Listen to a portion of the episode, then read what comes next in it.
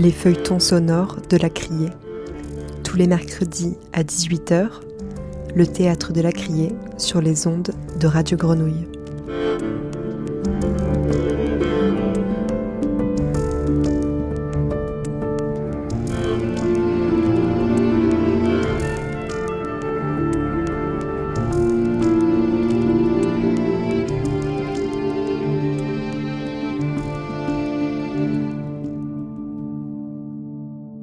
De la peste, épisode 1.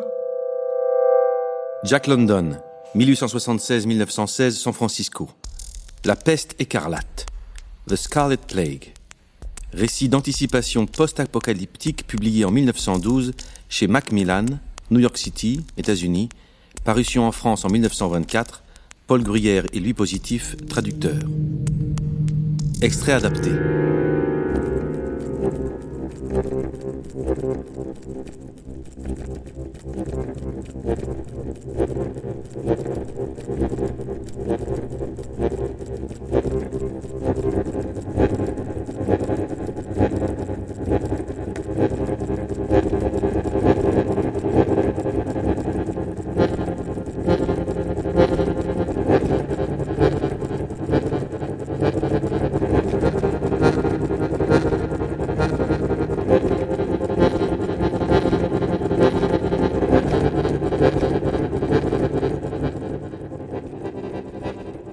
chemin, à peine tracé, suivait ce qui avait été jadis le remblai d'une voie ferrée, que depuis bien des années aucun train n'avait parcouru. À droite et à gauche, la forêt, qui escaladait et gonflait les pentes du remblai, l'enveloppait d'une vague verdoyante d'arbres et d'arbustes. Le chemin n'était qu'une simple piste, à peine assez large pour laisser passer deux hommes de front. C'était quelque chose comme un sentier d'animaux sauvages. Un vieillard et un jeune garçon suivaient le sentier. Ils avançaient lentement car le vieillard était chargé d'ans.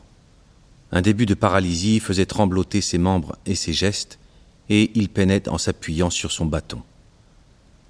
Un bonnet grossier de peau de chèvre protégeait sa tête contre le soleil. De dessous ce bonnet pendait une maigre frange de cheveux blancs, sales et souillés. Une sorte de visière, ingénieusement faite d'une large feuille courbe, gardait les yeux d'une trop vive lumière, et, sous cette visière, les regards baissés du bonhomme suivaient attentivement le mouvement de ses pieds sur le sentier. Sa barbe, qui descendait en masse, tout emmêlée, jusqu'à sa ceinture, aurait dû être comme les cheveux d'une blancheur de neige. Mais, comme eux, elle témoignait d'une grande négligence et d'une grande misère. Edwin, le jeune garçon, marchait devant, réglant l'ardeur robuste de ses jarrets sur les pas lents du vieillard qui le suivait. Lui aussi n'avait pour tout vêtement qu'une peau de bête, un morceau de peau d'ours au bord déchiqueté, avec un trou en son milieu par où il avait passé la tête. Il semblait avoir douze ans au plus et portait coquettement juché sur son oreille une queue de porc fraîchement coupée. Soudain, le corps du jeune garçon s'alerta et se tendit. Simultanément, le son, la vue et l'odeur l'avaient averti. Il tendit la main vers le vieux et l'en toucha, et tous deux se tinrent quoi. Devant eux, sur la pente du remblai et vers son sommet, quelque chose avait craqué. Et le regard rapide du jeune garçon se fixa sur les buissons dont le faîte s'agitait. Alors un grand ours, un ours grizzly, surgit bruyamment en pleine vue et lui aussi s'arrêta net à l'aspect des deux humains. L'ours n'aimait pas les hommes. Ils deviennent de jour en jour plus nombreux. Qui aurait jamais pensé autrefois que je vivrais assez pour voir le temps où il y aurait danger pour sa vie à circuler sur le territoire de la station balnéaire de Cliff House Au temps dont je te parle, Edwin, alors que j'étais moi-même un enfant, il n'y avait pas d'ours alors dans le pays je te l'assure bien. Ou du moins, ils étaient si rares qu'on les mettait dans des cages et que l'on donnait de l'argent pour les voir. De l'argent, grand-père? Qu'est-ce là? Avant que le vieillard eût répondu, Edwin, se frappant la tête, s'était souvenu. Il avait insinué sa main dans une sorte de poche ménagée sous sa peau d'ours et en avait tiré triomphalement un dollar en argent tout bossué et terni. Les yeux du bonhomme s'illuminèrent tandis qu'il se penchait sur la pièce. Ma vue est mauvaise. Toi, regarde, Edwin, si tu peux déchiffrer la date qui est inscrite. L'enfant se mit à rire et s'exclama tout hilar. Tu es étonnant, grand-père. Toujours tu veux me faire croire que ces petits signes qui sont là-dessus veulent dire quelque chose. Le vieux gémit profondément et amena le petit disque métallique à deux ou trois pouces de ses propres yeux. 2012, finit-il par s'exclamer. 2012. C'était l'année où Morgan V fut élu président des États-Unis. Ce dut être une des dernières pièces frappées car la mort écarlate survint en 2013. Seigneur, Seigneur, quand j'y songe, il y a de cela 60 ans, et je suis aujourd'hui le dernier survivant qui ait connu ce temps-là. Cette pièce, Edwin, où l'as-tu trouvée? C'est Ou qui me l'a donnée? Il l'a trouvée en gardant ses chèvres près de San José au printemps dernier. Ou dit que c'est de l'argent. Quelques chèvres broutaient parmi ces dunes une herbe rare, gardée par un autre jeune garçon vêtu de peau de bête, et par un chien qui n'était plus qu'une faible réminiscence du chien et qui semblait bien plutôt d'un loup. Au premier plan s'élevait la fumée d'un feu que surveillait un troisième garçon non moins hirsute d'aspect que les deux autres. Autour de lui se tenaient accroupis plusieurs chiens loups, pareils à celui qui gardait les chèvres. Sais-tu, Edwin, sais-tu bien que j'ai vu ce rivage grouillant de vie? Hommes, femmes et enfants s'y pressaient tous les dimanches. Il n'y avait pas d'ours pour les dévorer, mais là-haut, sur la falaise, un magnifique restaurant où l'on pouvait trouver tout ce qu'on désirait manger. Quatre millions d'hommes vivaient alors à San Francisco. Et maintenant, dans toute cette contrée, il n'en reste pas quarante au total. La mer aussi était pleine de bateaux, de bateaux qui passaient et repassaient le Golden Gate. Et il y avait dans l'air quantité de dirigeables et d'avions. Ils pouvaient franchir une distance de 200 000 à l'heure. Au temps où j'étais enfant, il existait encore des gens qui se souvenaient d'avoir vu les premiers aéroplanes. Moi, j'ai vu les derniers. Il y a de cela 60 ans. Le gamin l'écoutait monologuer d'un air distrait. Il ne comprenait pas les trois quarts des choses dont il parlait. Et il était là de l'entendre ainsi rabâcher.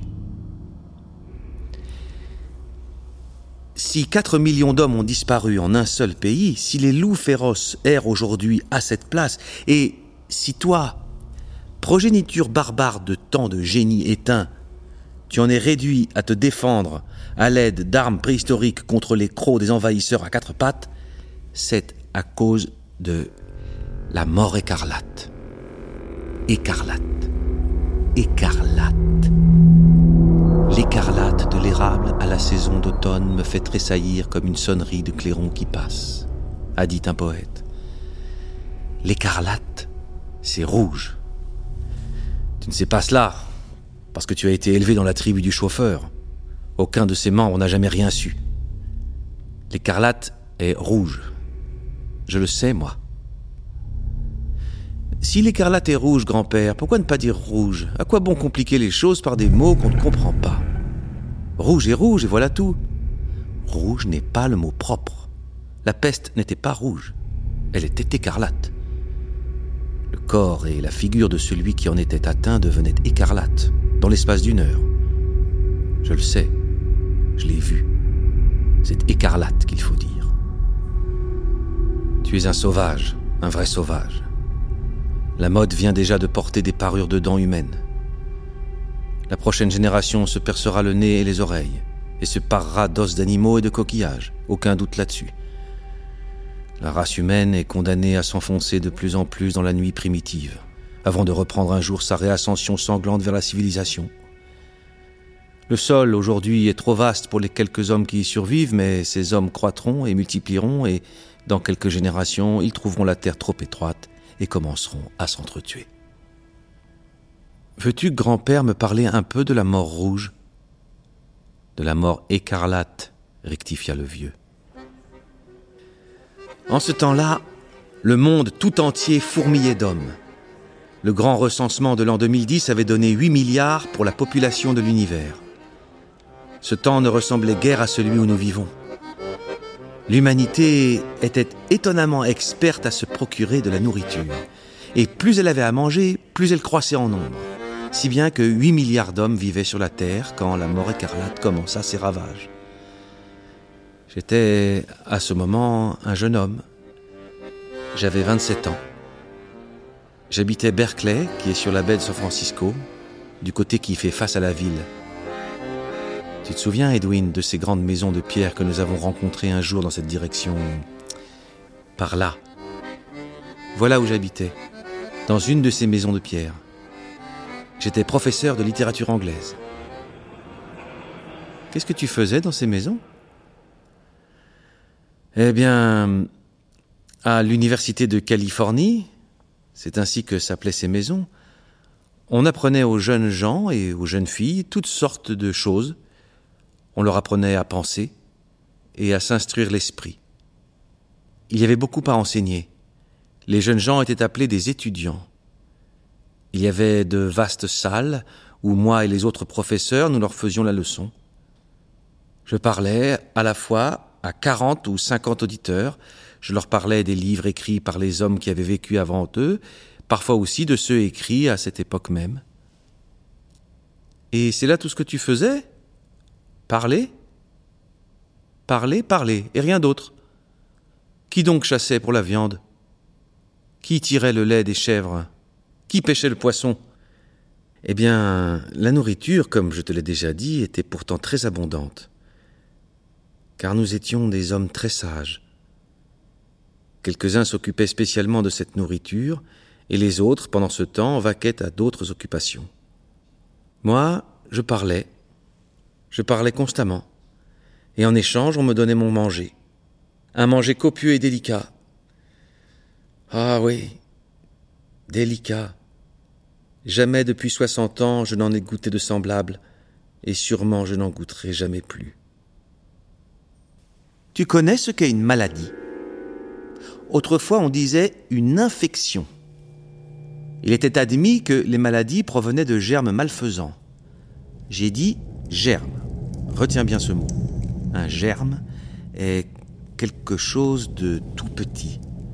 De plus petit encore que les tiques qui s'accrochent au printemps aux poils des chiens et à leur chair lorsqu'ils courent dans la forêt. Oui, un germe est beaucoup plus petit, si petit qu'on ne peut le voir. Tu es drôle, grand-père. Tu me parles de choses qu'on ne peut pas voir, mais alors comment sait-on qu'elles existent? Ça n'a pas de bon sens.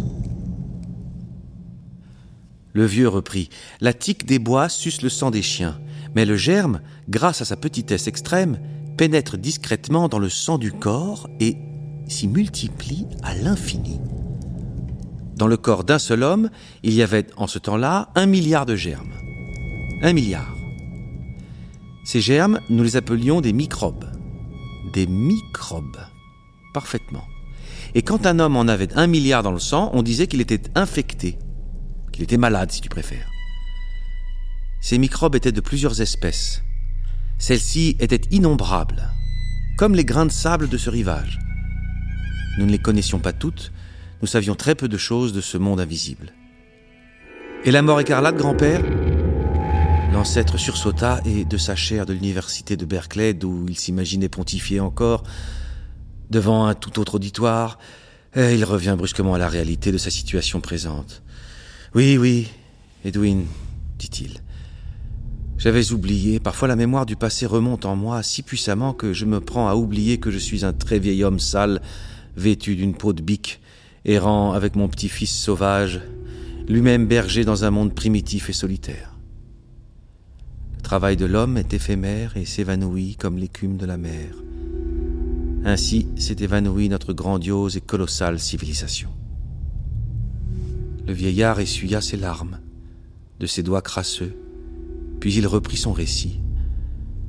Ce fut pendant l'été de 2013 que se déclara la peste écarlate. J'avais 27 ans Des télégrammes euh, Des quoi? En ce temps-là, les hommes parlaient entre eux à travers l'espace à des milliers et des milliers de milliers de milles de distance. C'est ainsi que la nouvelle arriva à San Francisco qu'un mâle inconnu s'était déclaré à New York. Dans cette ville, oh, la plus magnifique de toute l'Amérique, vivaient 17 millions de personnes. Tout d'abord, on ne s'alarma pas outre mesure, il n'y avait eu que quelques morts. Les décès cependant avaient été très prompts, paraît-il. Un des premiers signes de cette maladie était que la figure et tout le corps de celui qui en était atteint devenaient rouges. Au cours des 24 heures qui suivirent, on apprit qu'un cas s'était déclaré à Chicago, une autre grande ville. Et le même jour, la nouvelle fut publiée que Londres, la plus grande ville du monde après New York et Chicago, luttait secrètement contre ce mal depuis deux semaines déjà. Les nouvelles en avaient été censurées. Je veux dire que l'on avait empêché qu'elles se répandissent dans le reste du monde. Cela semblait grave, évidemment, mais nous autres, en Californie, et il en était partout de même, nous n'en fûmes pas affolés. Il n'y avait personne qui ne fût assuré que les bactériologistes trouveraient le moyen d'annihiler ce nouveau germe, tout comme ils l'avaient fait dans le passé pour d'autres germes. Ce qui était pourtant inquiétant, c'était la prodigieuse rapidité avec laquelle ce germe détruisait les humains, et aussi que quiconque était atteint mourait infailliblement, pas une guérison. On avait déjà connu la fièvre jaune, une vieille maladie qui, elle non plus, n'était pas tendre. Et la peste nouvelle était plus expéditive encore. Elle tuait beaucoup plus vite. Souvent, une heure ne s'écoulait pas entre les premiers signes de la maladie et la mort. Parfois, on traînait pendant plusieurs heures, mais parfois aussi, dix ou quinze minutes après les premiers symptômes, tout était terminé. Le cœur, tout d'abord, accélérait ses battements et la température du corps s'élevait. Puis une éruption d'un rouge violent s'étendait comme un érysipèle sur la figure et sur le corps. Des convulsions accompagnaient d'ordinaire cette première phase de la maladie. C'était maintenant une sorte d'engourdissement qui l'envahissait. Il montait du pied et du talon, puis gagnait les jambes, les genoux, les cuisses et le ventre, et montait toujours. Au moment même où il atteignait le cœur, c'était la mort. Aucun malaise ni délire n'accompagnait cet engourdissement progressif. L'esprit restait clair et net jusqu'à l'instant où le cœur se paralysait et cessait de battre. Ce fut une des raisons de la rapidité de la contagion. Les milliards de germes du cadavre se retrouvaient en liberté instantanément. Dans ces conditions, toute lutte de la science était vaine. Les bactériologistes périssaient dans leur laboratoire à l'instant même où ils commençaient l'étude de la peste écarlate. Ces savants étaient des héros.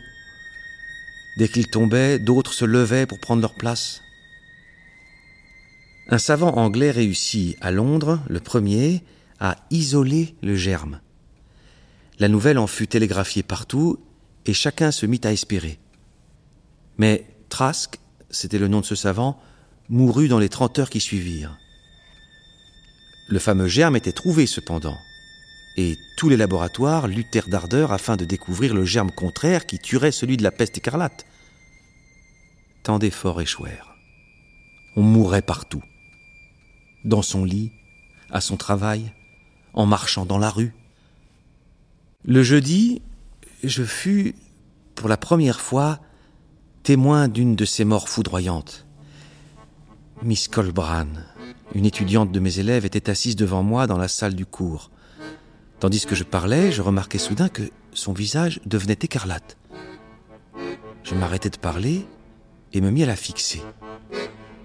Miss Colbran fut saisie de quelques menus convulsions qui ne durèrent pas plus d'une minute. Un des jeunes gens lui porta un verre d'eau, elle le prit, en but quelques gouttes et s'écria Mes pieds Je ne sens plus mes pieds. Un instant après, elle ajouta Je n'ai plus de pieds, ou du moins j'ignore si je les ai encore. Mes genoux maintenant sont froids, je ne sens plus mes genoux. Elle s'était étendue sur le parquet, un petit tas de livres et de cahiers sous la tête. Nous ne pouvions rien faire pour elle. L'engourdissement et le froid gagnaient la ceinture, puis le cœur, et quand il eut atteint le cœur, Elle mourut. J'avais observé l'heure à l'horloge. En quinze minutes, elle était morte. Là, dans ma propre classe, morte. C'était, à l'instant d'avant, une jeune femme pleine de vie et de santé, une robuste et belle fille, et quinze minutes, oui, pas plus, s'étaient écoulées entre le premier symptôme du mal et le dénouement. Mais devant cet arrêt soudain de l'existence, dont j'avais été témoin autour de moi, il me semblait que j'assistais à la fin du monde. Cette université avait été ma vie, ma raison d'être. Mon père y avait été professeur avant moi et son père avant lui. Moi j'y avais fait toute ma carrière, à laquelle en naissant j'étais prédestiné. Depuis un siècle et demi, cette immense maison avait toujours marché sans arrêt aucun, comme une machine merveilleuse, et maintenant, tout à coup, elle avait cessé de vivre. Le flambeau trois fois sacré de mon hôtel s'était éteint. J'étais anéanti d'horreur. Une horreur inexprimable. Je sus ainsi que New York et Chicago étaient en plein chaos. Il en était de même dans toutes les grandes villes. Le tiers des policiers de New York avaient déjà succombé. Le chef de la police et le maire étaient morts. Tout ordre social, toute loi avait disparu. Les corps restaient étendus dans les rues là où ils étaient tombés, sans sépulture. Les trains et les navires qui transportaient coutumièrement jusqu'aux grandes villes les vivres et toutes sortes de choses nécessaires à la vie ne fonctionnaient plus. Et les populaces affamées pillaient les boutiques et les entrepôts. Partout régnait le meurtre, le vol, l'ivresse, et des millions de personnes avaient déjà déserté New York comme les autres villes. Les riches, d'abord, étaient partis dans leurs autos, leurs avions, leurs dirigeables. Ce qui s'était produit à New York avait eu lieu de façon identique à San Francisco et dans la banlieue. Dès le mardi, les gens mouraient si rapidement que les survivants ne pouvaient plus prendre soin des cadavres qui gisaient partout. Au cours de la nuit suivante, ce fut la panique et l'exode commença vers les campagnes. Imagine-toi, mon enfant, des troupes d'hommes plus nombreuses que des bandes de saumon que tu as vues souvent remonter le fleuve Sacramento. Des troupes d'hommes que dégorgeaient les villes et qui, comme des bandes de fous, se déversaient sur les campagnes dans un inutile effort pour fuir la mort qui s'attachait à leurs pas, car ils emportaient les germes avec eux. Ces germes invisibles, mon cher enfant, dont je te parlais tout à l'heure. Même les aéroplanes des riches qui fuyaient vers les montagnes et vers les déserts, espérant y trouver la sécurité, les transportaient sur leurs ailes. Il semblait que le monde lui-même cessait d'exister, qu'il s'évanouissait et disparaissait. Voilà 60 ans qu'il a cessé d'exister pour moi. Je sais qu'il doit y avoir des territoires qui furent New York, l'Europe, l'Asie et l'Afrique. Mais jamais plus depuis 60 ans je n'en ai entendu parler. Ce fut un écroulement total, absolu. Dix mille années de culture et de civilisation s'évaporèrent comme l'écume en un clin d'œil. Comme un volcan en activité, San Francisco lançait ses flammes et sa fumée. L'éruption grandissait d'heure en heure, enveloppant le ciel et la terre de sa lueur ardente. Son flamboiement était tel que toute la fumée en était maintenant illuminée et qu'on pouvait lire à cet embrasement les plus menus caractères d'imprimerie. Quand le monde fut vide, nous étions 47, nous nous mîmes en route. Parmi nous, beaucoup de femmes et d'enfants. Nous n'avancions que péniblement, les femmes surtout, et les enfants traînaient la patte. Alors tu vois, mon cher petit enfant, nous avions tous, tant que nous étions, désappris plus ou moins à marcher. Nous avions trop de véhicules à notre disposition. Depuis la peste, j'ai réappris à marcher. Mais alors, j'étais comme les autres. Dix de nous périrent dans la nuit, et chaque fois nous dûmes lever le camp pour nous écarter de ces morts. Nous n'étions plus que trente au matin. La seconde nuit de notre voyage, nous étions en pleine campagne. Nous avions eu onze morts dans la journée. Nous en eûmes trois autres pendant la nuit, en sorte que le lendemain matin, nous n'étions plus que onze présents. La nuit, je dormis lourdement. Ces marches forcées m'avaient anéanti de fatigue. À mon réveil, j'étais seul au monde. Pourquoi? Je ne tenterai pas de l'expliquer, je ne fus pas contaminé. Voilà tout. J'avais eu une chance contre un million. Je devrais dire contre plusieurs millions, car telle fut la proportion de ceux qui, comme moi, survécurent. Je récoltais à ma volonté, dans les champs et dans les vergers, fruits et légumes et toutes sortes de baies. Dans les fermes délaissées, je trouvais des œufs fraîchement pondus et j'attrapais des poulets. Dans les armoires, je mettais la main sur de nombreuses conserves. Ce qui advint des animaux domestiques est tout à fait étrange. Ils retournaient à l'état sauvage et s'entre-dévoraient. Je marchais donc à travers un monde désert. À mesure que le temps passait, je commençais à soupirer de plus en plus après des êtres humains, mais je n'en rencontrais aucun et me sentais de plus en plus seul. Afin de tromper ma solitude, je recueillis une paire de chiens coulis qui semblaient fort embarrassés de leur liberté retrouvée et qui revinrent d'eux-mêmes, avec joie, à l'obéissance de l'homme. Puis un moment arriva où je ne pus supporter davantage cet isolement. Je sentais que je devenais fou. Comme le chien, j'étais un animal sociable, et je ne pouvais vivre sans la compagnie d'autres êtres de mon espèce. Je ne crois pas mon enfant qu'il existe à l'heure actuelle sur la Terre plus de 3 à 400 habitants. Depuis que Johnson a traversé le grand désert en venant du tas, aucun signe de vie, aucune nouvelle ne nous est venue de l'Est ni de nulle part. Ah. Le monde magnifique et puissant que j'ai connu au jour de mon enfance et à ceux de ma jeunesse a disparu et s'est anéanti je suis à cette heure le dernier survivant de la peste écarlate, et seul je connais les merveilles du passé lointain. L'homme qui fut jadis le maître de la planète, maître de la terre, de la mer et du ciel, l'homme qui fut un vrai Dieu, est retourné à son primitif état de sauvagerie et cherche sa vie le long des cours d'eau. Le soleil allait disparaître à l'horizon. Dans le ciel où roulaient des gros nuages, son disque enflammé dardait un éventail de rayons rouges. Viens, grand-père, dit Edwin, en tirant le vieillard par le bras.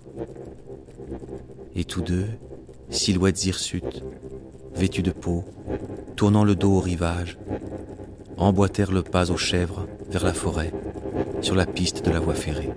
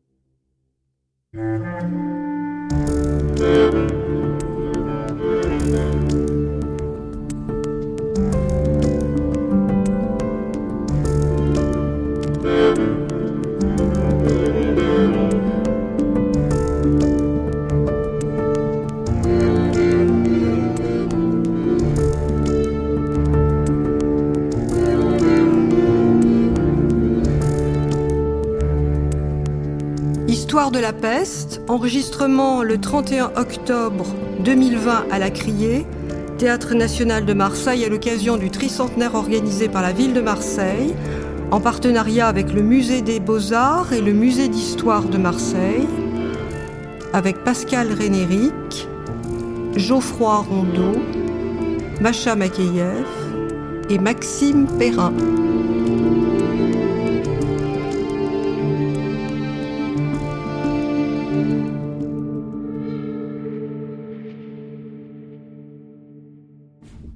Le théâtre de la Criée sur les ondes de Radio Grenouille.